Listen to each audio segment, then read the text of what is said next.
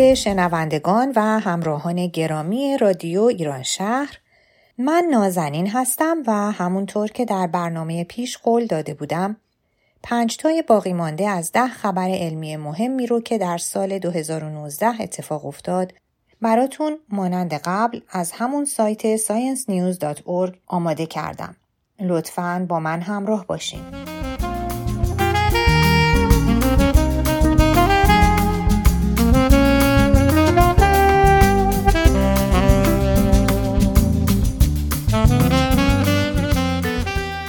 شش CRI SPR در بوته آزمایش بالینی پژوهشگران در آمریکا در سال 2019 آزمایش ویراستار ژنتیکی CRI SPR CAS9 را با امید به بهبود ژنتیکی بیماری ها بر روی انسان آغاز کردند.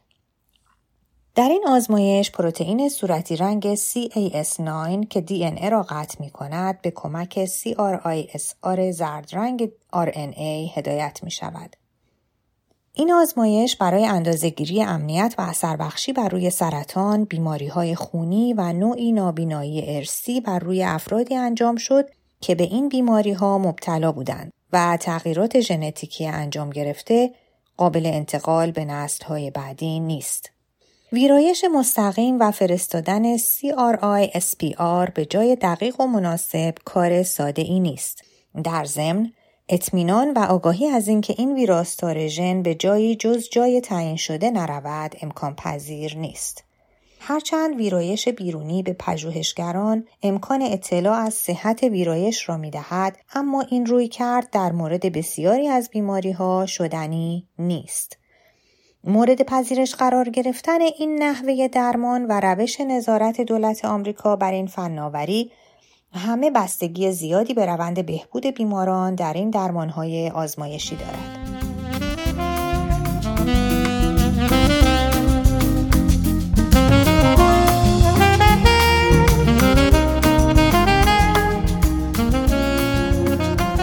هفت ادعای برتری کوانتوم در ماه اکتبر سال 2019 میلادی گوگل ادعا کرد که در محاسبات کامپیوتری کوانتومی به برتری چشمگیری دست یافته است.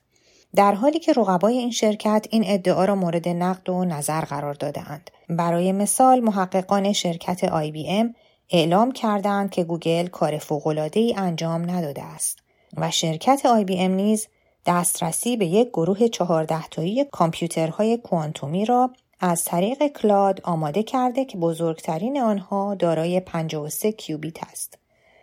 کیوبیت در کامپیوترهای کوانتومی معادل بیت در کامپیوترهای متداول است. جدیدترین کامپیوتر کوانتومی گوگل هم دارای 53 کیوبیت است.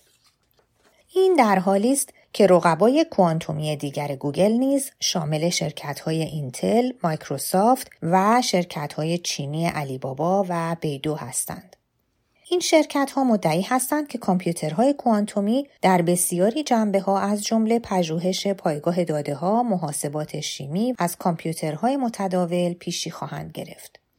احتمالاً دهها سال دیگر کامپیوترهای کوانتومی دارای میلیون ها کیوبیت با بکارگیری ارقام بسیار بالا کاربرد فناوری رمزگذاری را به فراموشی خواهند سپرد.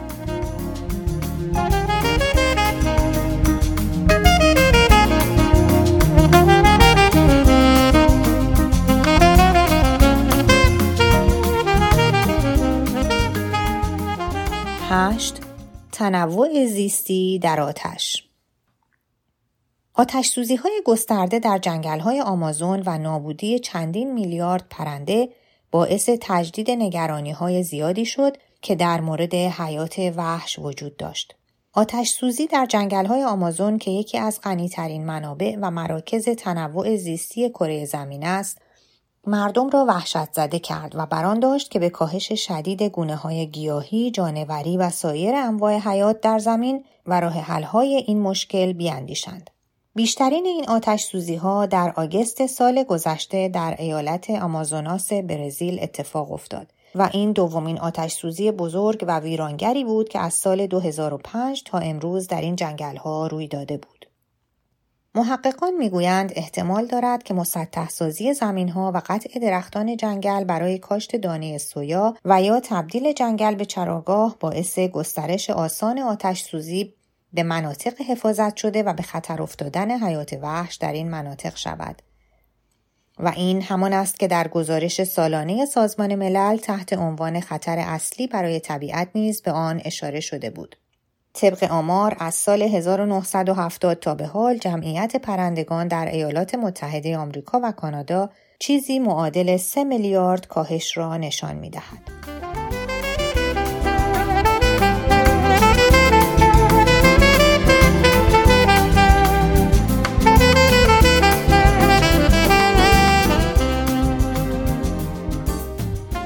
نه بازگشت به کره ماه پنجاه سال پس از آپولو 11 در سال 2019 چندین آژانس فضایی کوشیدند تا کاوشگرهای خود را در کره ماه فرود بیاورند که جز آژانس فضایی چین هیچ یک موفقیتی حاصل نکردند. اداره کل ملی امور فضایی چین توانست کاوشگر خود را به سلامت در ماه فرود بیاورد در حالی که یک کاوشگر سازمان فضایی غیردولتی اسرائیلی و یک کاوشگر سازمان تحقیقات فضایی هند نتوانستند با موفقیت در ماه بنشینند و دچار سانحه شدند. این تازه آغاز کار بود. در سال 2020 چین قصد دارد کاوشگر دیگری به ماه بفرستد. آژانس فضایی اروپا نیز با همکاری آژانس فضایی روسیه در حال کار کردن بر روی یک سری های فرود در کره ماه هستند. ناسا هم برنامه چندین سفر به کره ماه را برای سال 2020 در دست دارد تا به عنوان پایگاهی برای فرستادن فضانوردان به کره مریخ از آن استفاده کند.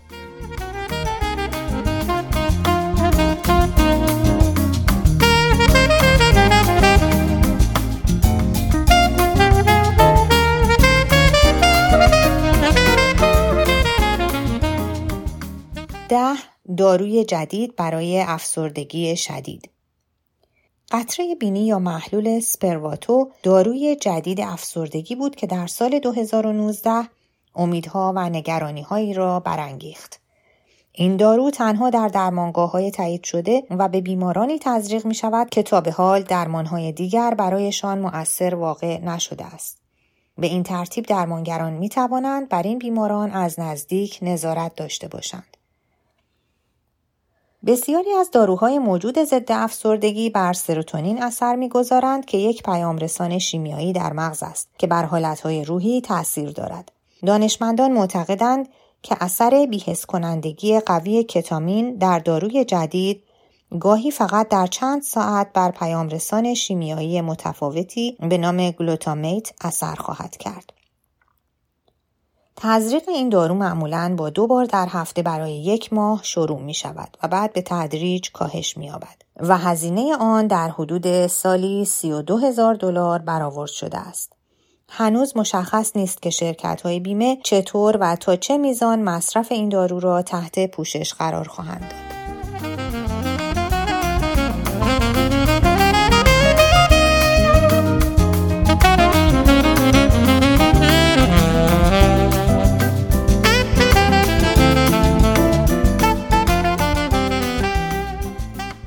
خب عزیزان اخبار علمی این برنامه هم در اینجا به پایان می‌رسه و من باز هم سپاسگزار همه شما بزرگواران هستم که تا این لحظه به برنامه ها گوش دادین. پیش از خداحافظی فقط می‌خواستم به دلیل اهمیت بیماری جدیدی که در این روزها شایع شده بهتون یادآوری کنم که شستشو یا ضد عفونی مرتب دستها، خوردن ویتامین C و در حد امکان دوری از مکانهای عمومی و شلوغ رو فراموش نکنین و مراقب خودتون و عزیزانتون باشین. تا برنامه بعدی خدا نگهدار همه شما.